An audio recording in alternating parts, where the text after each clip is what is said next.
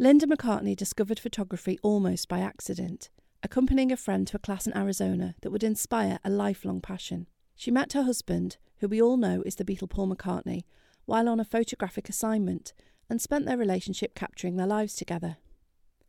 An exhibition of her work, Linda McCartney Retrospective, opened at the Walker Art Gallery in Liverpool this weekend, so we're launching this new series of the podcast from the show. I'm Laura Davis, and this is Beatles City.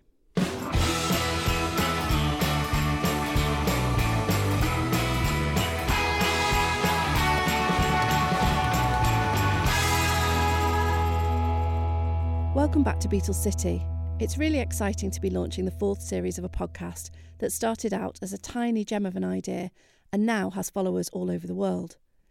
Usually at this point, my co host Ellen Cohen and I would have a chat about the interview that's coming up in this episode, but she's managed, after months of lockdown, to get away on holiday. So instead, we will get straight to it. In today's episode, I'm chatting with Sarah Brown, photographic curator for the Linda McCartney Archive, who has the amazing job of looking through thousands of photographs with Paul and Mary McCartney and deciding how to use them to promote Linda's legacy. We met at the Walker Art Gallery, where the exhibition is being held, and incidentally, where Stuart Sutcliffe won the prize money that he used to buy his first guitar. Hope you enjoy. Started back in 2011 with Paul, Mary, and Stella McCartney wanting to put together an amazing showcase of Linda's photography and to really show that she should be recognised as a great photographer of the 20th century. And so they went through her archive of hundreds of thousands of items and photographs to decide on what images they were going to include and what would give a best overview of Linda's career and, and photography work and it toured to Montpellier, to Vienna, and to Seoul in South Korea. And then it had a few years resting, and then we brought it back to life last year. It went to Glasgow, and now we've brought it to the, the fabulous Walker Art Gallery. And uh, for Liverpool, we have brought some extra special elements. So, is it important? Do you think that it's that it's come to Paul's home city? Absolutely, that was very much his choice and what he wanted to do. I spoke about where he would like to take it within the UK, and Liverpool was top of the list. Great. Yeah. so what do you have? What do we have here that other places won't have seen? So we tried to think about what would make it extra special and, and what would kind of add to the exhibition and really work with the city. And we decided to show Linda's never before seen images she's taken in Liverpool and around the world. And so I had the great pleasure of looking through the archives to find possible photographs we could uh, publish and print for the very first time. And so we've got a marvellous little gem of a room showing these never before seen images. And then also a really nice thing we've added to the exhibition in the last year is some of Linda's kind of personal photography items and memorabilia and ephemera. And so for Liverpool, we have taken uh, two of her contact sheets from the archive and we are showing those for the very first time as well. They've never been taken out of the archive before. I worked with Paul to decide which ones we should show, and he chose a contact sheet of her photographs taken on the Whirl, and then another one of her photographs she took of Frank Zappa. And you'll see an image on both contact sheets is then found elsewhere in the exhibition. It's a really nice way to see her her photographic work kind of from start to the the duration process where she's looking at her photographs and editing them deciding what she wants to do with them and seeing them on the wall of the exhibition so for people unfamiliar with that form of photography mm. or only used to digital these are sheets of small images that she can go away and look exactly. at and decide what to enlarge yes so contact sheets are uh, all the different frames she's taken on a roll of film, on a 35mm roll of film, very small, just so she, she can see what images she would then like to pursue and print herself. And what's magical about them is that you can see Linda never cropped her photographs. So throughout the exhibition, every image you see is how she took it there and then in her camera. And you see that in the contact sheets because every photograph she has at the time composed to get the frame she wants to the composition she wants.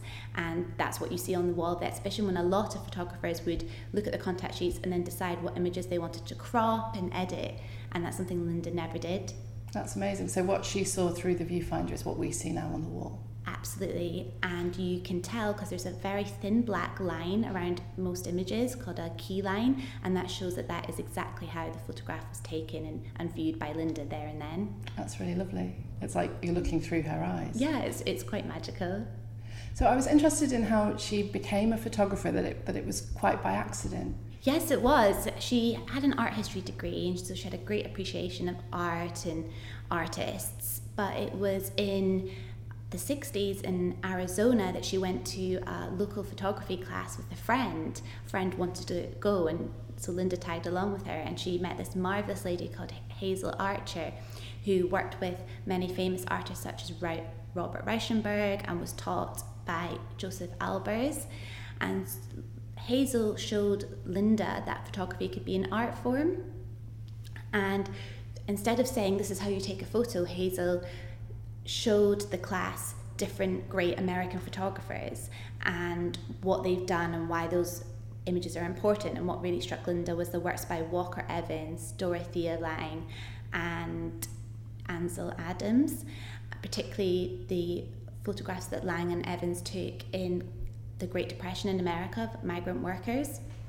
And Linda was just blown away by how photography could be its own art form and could bring so much humanity and emotion into one image. And she went off and took some photographs and took them back to the class the next week. And Hazel said, You've got a real talent here. And then life kind of went on and she didn't go back to the to the class, but her kind of passion for taking photographs had really, really uh, started and taking photographs that could be seen as art. I thought the quote that you have on the wall is really interesting, where I think her father had suggested that she goes and finds out how to, to train professionally, and she said, I haven't got the patience. Yeah, exactly. She wasn't interested in that because she said it wasn't about getting the perfect picture for her, it was just about enjoying it and being in the moment, and getting a good picture was a bonus. And so it's great though because if you think about it, many great photographers and artists weren't trained. And Linda, in an interview, actually said, "Well, Paul McCartney, John Lennon, Bob Dylan, none of them can read music." But yet, they're some of the greatest songwriters of the 20th century. So I think she's kind of saying that it doesn't mean that you are a good photographer just because you've been trained. I suppose there's a freedom in it as well. That's exactly what she loved. She loved she really said she found in Arizona that she became a free spirit and she loved the sense of freedom and space and being yourself that she found there as opposed to kind of her quite uh, strict upbringing in, in New York. And so she loved that, bringing that sense of free spirit and adventure and playfulness to her photography. And yeah, and then otherwise, the next kind of accident happened when she jumped on board a boat with the Rolling Stones in the Hudson River she was as, do. as, as one does sounds pretty good to me and she was working as an editorial assistant at town and country magazine and an invite came through to photograph this up and coming British band on the Hudson. And she thought, oh, no one here will appreciate that. I love rock and roll, you know, I would love to go to this. And she had her camera in her bag. So she put the invitation in her pocket and off she went. And they could only have limited photographers on board. And she got on board and was the only photographer to get this kind of press junket of them on the Hudson. And her photographs she got you see in the exhibition are just wonderful. They're re- they're very intimate, they're fun, and it's a different view you kind of take of the Rolling Stones. You see Mick Jagger with his guard down a bit, and um, they were really in demand afterwards, and that set her on this path of being a music photographer in 1960s New York and in the kind of American music scene. And she really flourished. And in 1967, she was voted US Female Photographer of the Year, and then a year later, she became the first female photographer to have her photograph on the cover of Rolling Stone magazine with a beautiful portrait of Eric Clapton. So she was very talented and she was bringing to the table photographs that a lot of people weren't at the time. I think something that really comes through in the exhibition which is if, if you don't know a great deal about her, you might think that she's got all these amazing pictures of famous musicians because of who she married. Mm-hmm. But actually, she was doing that already. She, she did it all off her own back. Exactly, and that's a big aim of the exhibition is to show that she was very much a photographer in her own right before she met Paul, and that's how she met Paul. She had come on assignment to London to uh, photograph for a book called rock and roll and four other letter words, I think. And so that's it, that journey and that career as a professional photographer is what led her to meeting Paul, but she'd already established herself as a one of the in-demand great photographers of the 60s before then. And what she did in her photography in the 60s, we kind of see follows her throughout the rest of her photography career. And it's really nice that people get a sense of that, you know, she wasn't meeting these bands because of Paul. It was because of her work as a photographer and her amazing artistic eye. It sort of struck me walking around as well. Often, when you have these great men like like Paul McCartney, John Lennon, um, and lots of other people, that they tend to have wives who are sort of in the background, quite quiet, but perhaps not able to follow their own interests and their own careers. And yeah, he's obviously he obviously supported her throughout. Oh, absolutely. Yeah, he really did. She was given so much, you know, creative space to to do her photography and it seems he always supported it. And you know to this day he's pushing Linda's legacy to, to get the great recognition she deserves and it's very important to him and the family. And you know I think it just went part and parcel with who she was as a person and his career you know wasn't going to diminish that part of her. Yeah. I think you get a real sense of of the fun in their relationship I love the photograph of them, um, the self portrait of him pretending to take a picture while she is taking a picture in the mirror. It's so great. I, I think that really is in every room of the exhibition is this humour and uh, fun and playfulness playfulness in some of the photographs and you really see that bouncing through them and he was obviously a very willing subject you know he obviously loved um, having his picture taken by her and it's just a real fun connection like you said and you see that in other artists she photographs, even people passing on the street, you see them giving her a smile.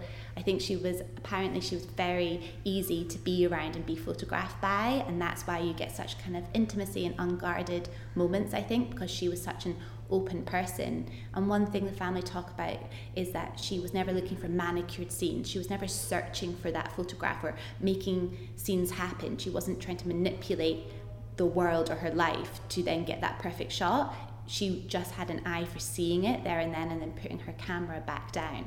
And that's probably why the humour is in the photographs because there was nothing forced or staged about it. It was just them having a good time. Mm. They're all very natural, aren't they? They're very natural pictures. Completely, and then natural light too. So it all kind of goes hand in hand. She uh, shied away from using a, a, flash. She didn't like it, didn't bring to her photographs what she wanted, and always looked for a great natural light. Mm-hmm. So she spent a lot of time with her subjects. Yes. So she talks about in the 60s how she felt the best way to get a good photograph was to spend a day with someone just having a good time. And if you did that, then the photos were going to come out pretty well. And so I think she would have a know she had to take photos of Jackson Browne or Jimi Hendrix, but she'd you know meet them in the morning and spend the day with them, and so that photographs would come naturally throughout the day. She wouldn't ever say, okay, we only have one hour and I need to get these shots for Mademoiselle magazine. It was very much she wanted to enjoy somebody's company. And you know she didn't have a studio that she made people come and, and pose for her in. It was always in their world and, and what they were up to be that the recording studio a walk in central park. And that's what brings her images into this world of being dynamic and engaging because that's what they were doing. They were bouncing off each other because something she also says is you've got to remember all these in the 60s, all these musical icons we see in the photographs were on the up. You know, they, they weren't sure how it was all going to turn out, and they were all just young artists living and working in New York or San Francisco and hoping that they would be these great stars one day. And she was kind of there experiencing that with them, so there was like less of a pretension or less of trying to pose, and they weren't as aware of themselves or as aware as their, of their image that probably then developed. And it was a very different time as well. Like now, you would imagine people in that situation would be constantly worried about what they were looking like, looking like, and the image that they were portraying because yeah, of social media and everything else. Exactly, it really was. She there's a great quote in the exhibition that says that there was a lot of hope in the air. Linda said when you know they, she was hanging out um, in New York and taking these photographs that they all just were kind of you know almost youthful and, and innocent, just hoping for the best for the world and for their careers, I guess. That's really lovely. and I hope that comes across in the photographs too. I think it does. Yeah, I think there's a real sense of, of youth and hope and beginnings, maybe. Yeah, that's a really nice way to put it, absolutely. But again, something she wasn't tr- striving to capture, she just captured it because she was there, yeah. experiencing that.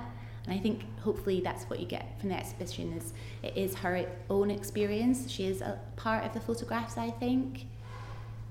Yeah, I think that comes through. Yeah. So, um, so the Beatles would have just been used to having her around, presumably, because when you look at her photographs taken at Abbey Road and when they're recording the White Album, they're just kind of getting on with it. Yeah, and I've talked to Paul about Linda's photography style, and it was very much fly on the wall because she wasn't ever trying to find the perfect scene or you know sh- capture like a perfect shot. She was just in the background, letting them do their thing, and then getting the photographs of that. It wasn't forced, and it wasn't. I don't think they probably would let anybody hang around if they were interrupting their creativity or you know recording sessions. I don't think anybody would have being allowed to hang around because you know they were such an established band they had such a rhythm and what they did. I don't think they'd let anybody kind of interfere with that and the great thing is that linda wasn't like that as a person. So she therefore got these great images that probably a lot of other photographers didn't get of them recording. Yeah I think my favourite is the one of, of John and Paul writing a song together. It's beautiful. It's really intimate. It's really intimate, and he says that he loves seeing that because it really reminds him of, of how they did work together. And, you know, it just sums up their kind of some songwriting relationship. Yeah, because I think, I mean, John Lennon's not around now for them to have got older and wiser mm-hmm. about things, mm-hmm.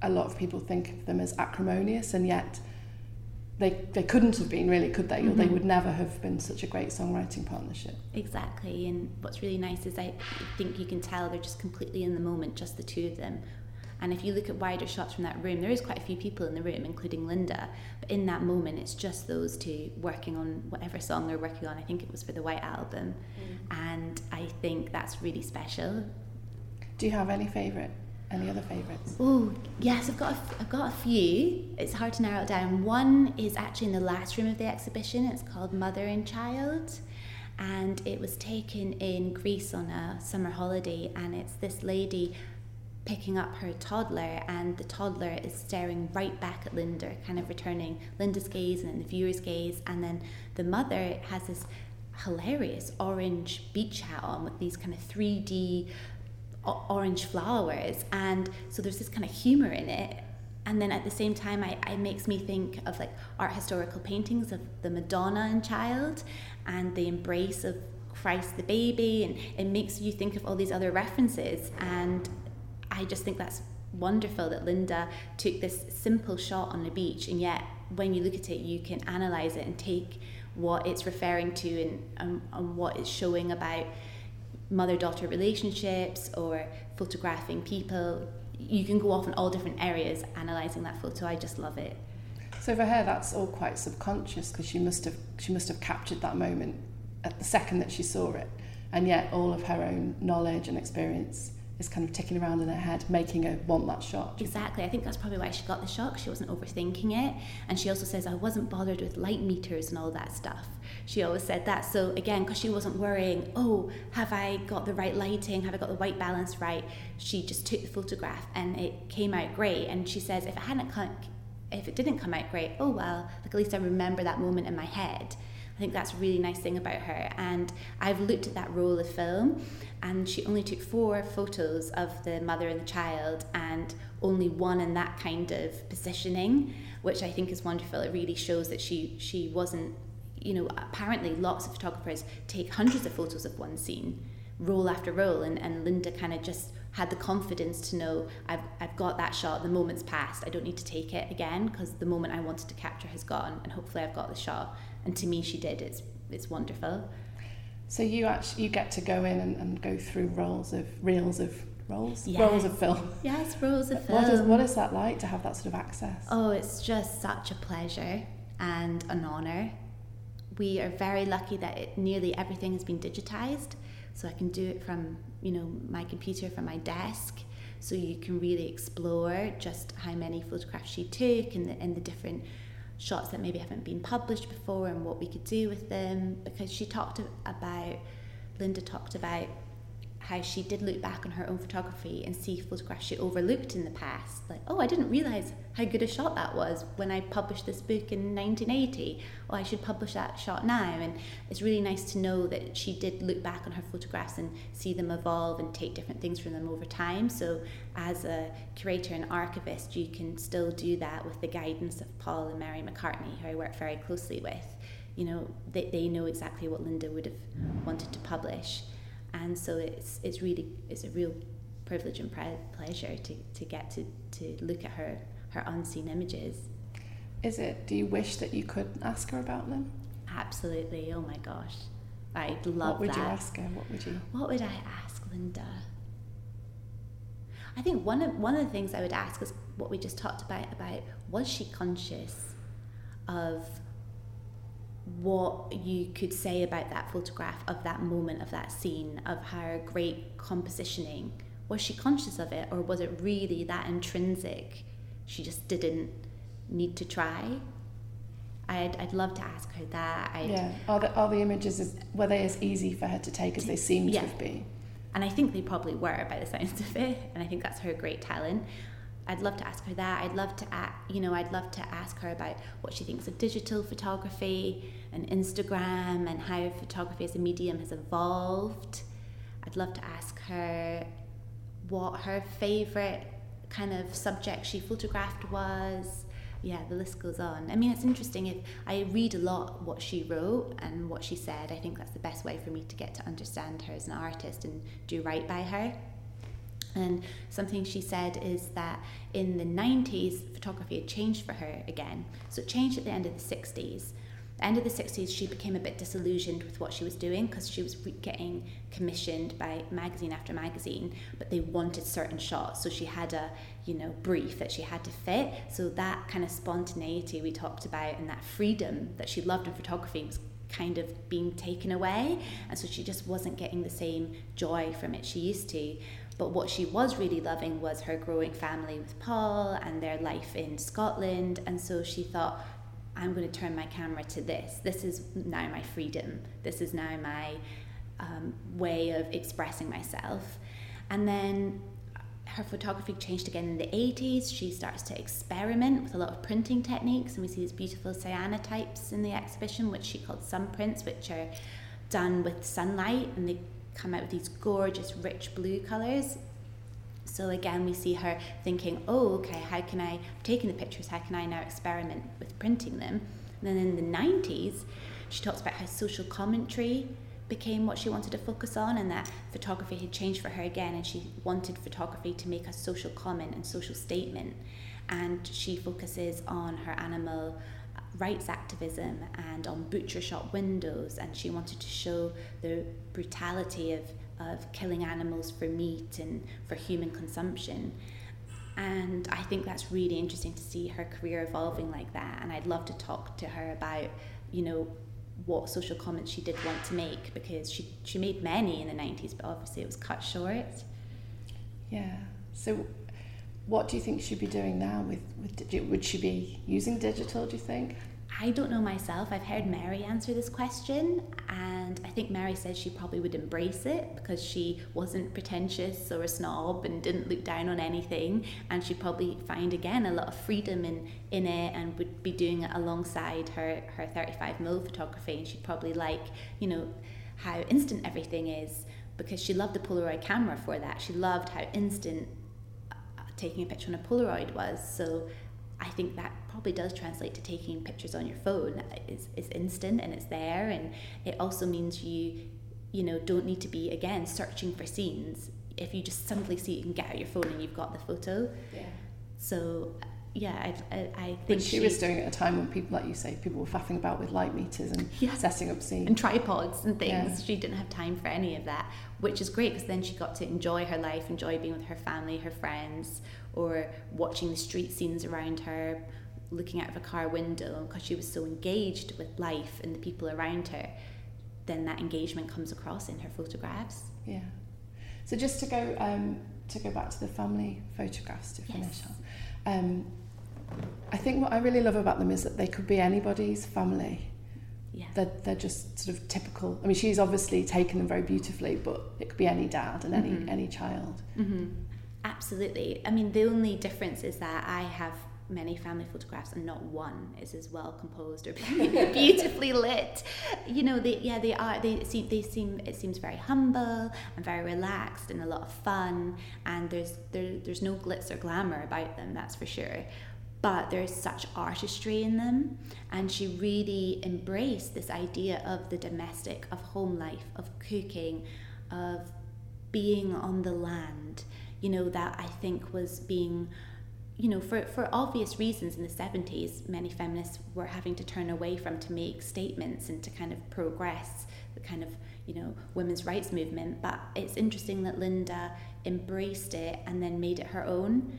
It was almost like a terrain for her to explore and push the boundaries of. And I, that's what I love about those family photos is that they seem so simple in the fact that they, they are these just at home pictures but then at the same time you think about it and how well composed they are and how they look like these amazing portraits she took of the 60 stars or her later social commentary work and it all kind of comes together in the family section of the exhibition that she brought all these different skills still literally to her kitchen table to taking a picture of her kids at the kitchen table because it was just so intrinsic in her and I love that she kind of pushed what family photography could be really and also didn't look down on her family as not being worthy subjects of her photographs. Like to her, everybody was worthy animals, nature, her family, people passing by on the street, or, or famous people, whoever. Everybody was equal, and everybody had a right to be photographed and to be made into an art form, really. Uh, and I love that, that she. She didn't shy away from what her life was. She didn't hide it she didn't hide that she was a mother. She didn't hide that she loved being in Scotland. It's it's quite extraordinary, really, that they were able to have that that normal life, that normality. Yeah, I think I think they all speak about how Linda was a huge driving force behind that. You know, Paul had bought this farm in Scotland, very rural Scotland on the west coast, Campbeltown, in the 60s, and hadn't really used it. And Linda made it a family home for them and encouraged them to spend summers there and to just get away from it all and have literally two rooms in their house and no hot water and just kind of be together as a, as a loving happy family. And again that then comes across in her in her images of the time. Yeah. Yeah, it really does. Well thank you so much. This has been a real pleasure in the exhibitions amazing. I mean, it'd be great if everybody could come and. Oh, great! Yes, I hope it. so. It's an absolute delight to bring it to Liverpool. It really, it really is really great and um, feels very special. And, and I hope people take from it how much we've all enjoyed working on it and, and how fantastic a photographer she was. If you're enjoying Beatles City, please remember to subscribe, rate, and review it on your favourite podcast app.